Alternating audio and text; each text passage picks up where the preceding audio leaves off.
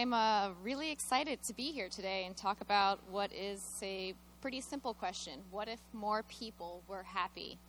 I asked this question because I saw what a profound effect choosing happiness in my own life had, not only in creating a new reality for myself, but creating a new reality for all the students and families that I serve. Choosing happiness had value in my community. Um, I want to take you back to explain how this happened to my previous life, my life before, when I taught in public schools and private schools. That was a life where I complained about my job, where I watched a lot of people complain about their jobs. I watched a lot of people unhappy. I watched kids unhappy. I was confused because what I felt was happening in schools is that we were holding sacred compliance and obedience. And I saw kids valuing themselves as, oh, a good child does what they're told to be do, what they're told to do, and bad children do not do that. And I felt like we were missing the point. Uh, John Lennon in the next slide talks about this, and re- this really hits home for me. What what do we actually want for our kids? I was thinking that I'd rather have self actualization be honored in schools and help kids develop a sense of meaning and purpose in life. So, after six years, I walked away. I said, if this is what education is, I will not be a part of it. But in my 20s, my whole definition of my being was I'm an educator. So, where did that leave me? Depressed, utterly and completely depressed. I didn't know who I was anymore. So after three months, four maybe four months of just really soaking up that, I said, Well, what can I do? I don't want to live like this. I made a choice, and that choice was to think about what drives me, like what brings me energy. I wanted to start a school. I wanted to teach again, but on my terms. So I said, I'll figure this out. What can I do today to make this happen? I have the internet. I can read books. I can research what other alternatives are out there and get started.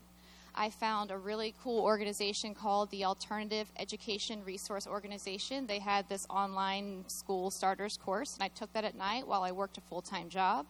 I read and read and read, and I started asking parents, I started interviewing parents, what do you want for your children when they are adults? And I heard a lot of great things that were aligned with what I believed the sense of purpose, meaning in life.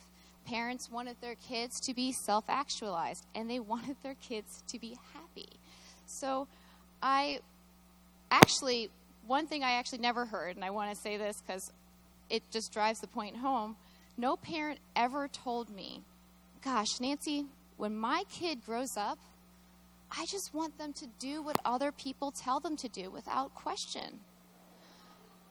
So nobody wants to value compliance and obedience. And uh, I found myself six months after I left education as I knew it, starting my own LLC, a homeschool enrichment center for just a few families. And these were some of the families that I was interviewing. I was learning. As I was learning, I was creating. I'm a very hands on learning. I want to learn how to start a school. Well, the best way, start a school, start something. So I got started. Um, during that time, I found Logan's talk. You may have seen this, it has gone viral this past year, it's been recently recirculated. But Logan, 13 year old Logan, does a TEDx talk, and he says in his talk, people ask, What do you want to be when you grow up? And Logan goes, I want to be happy. Simple as that. Uh, but then Logan does more than that. He decides to study and research happiness.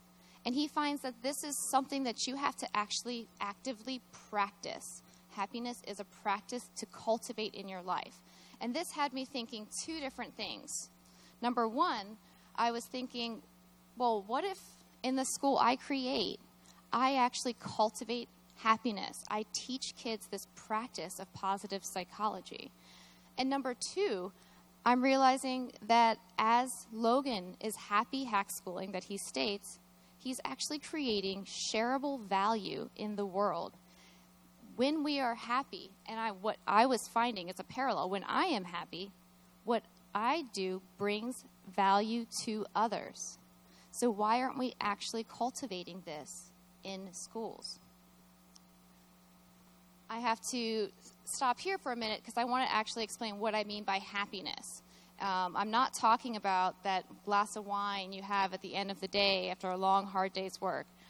While I love doing that, and maybe too much, I think that is a source of great fun in my life. What I'm actually talking about is uh, Mihaly Csikszentmihalyi's state of flow. Csikszentmihalyi is the world's leading researcher on positive psychology. And he says the happiest people spend much time in a state of flow, the state in which people are so involved in an activity that nothing else seems to matter. The experience itself is so enjoyable that people will do it even at great cost for the sheer sake of doing it. What I found was that I lived my life in a state of flow. I woke up and spent most of my day in this state of flow. And what did flow do for me? It drew parents in. People were drawn to me, they wanted a part of it. The parents wanted my life for their children.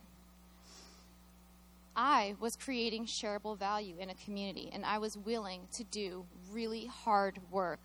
The biggest question I always get how do you just start a school? I don't know. I was I, was 30 at the time just trying to figure it out. But you know what? You can figure anything out if what you're doing means that much to you. You can figure out bookkeeping, accounting, legal documents, setting up all the inspections to actually get this school to be recognized by the state. I did it because it meant something to me, because I was in touch with my flow. So I was happy. Last August, I opened a school for 12 students, um, and I didn't really know what I was doing. Uh, it was a little messy in the fall until I continue. I'm still learning every single day. I found this incredible model in Manhattan called the Agile Learning Center, and I realized that I could now have a system to create flow for my kids. Um, what we do is we take best practices in businesses. We look at healthy business cultures, cultures that um, promote a, a, sense of creativity, innovation, that have collaborative um, systems of learning. And this can happen in schools as well. So I implemented this, and now I get to go to a job every single day where I get to see kids totally engaged in science projects, excited to learn in their flow. I get to see kids um, playing chess in the zone as they try to figure out their next chess move. I get to watch girls start their own girl band and spend hours writing music and composing and practicing. And I think, what if more kids grew up like this? What if more people spent their time in their flow? Would they be focused on hurting others? Would they be coveting things that they don't have? Would they be focused on what they don't have? I don't think so. I think that they would be creating more shareable value everywhere they go that would have a ripple effect of change. And I just want to share this call to action. If you are not happy with your reality right now, what can you do about it? Peter Drucker says this wonderfully. The best way to predict your future is to create it. So, what do you want to create? Thank you.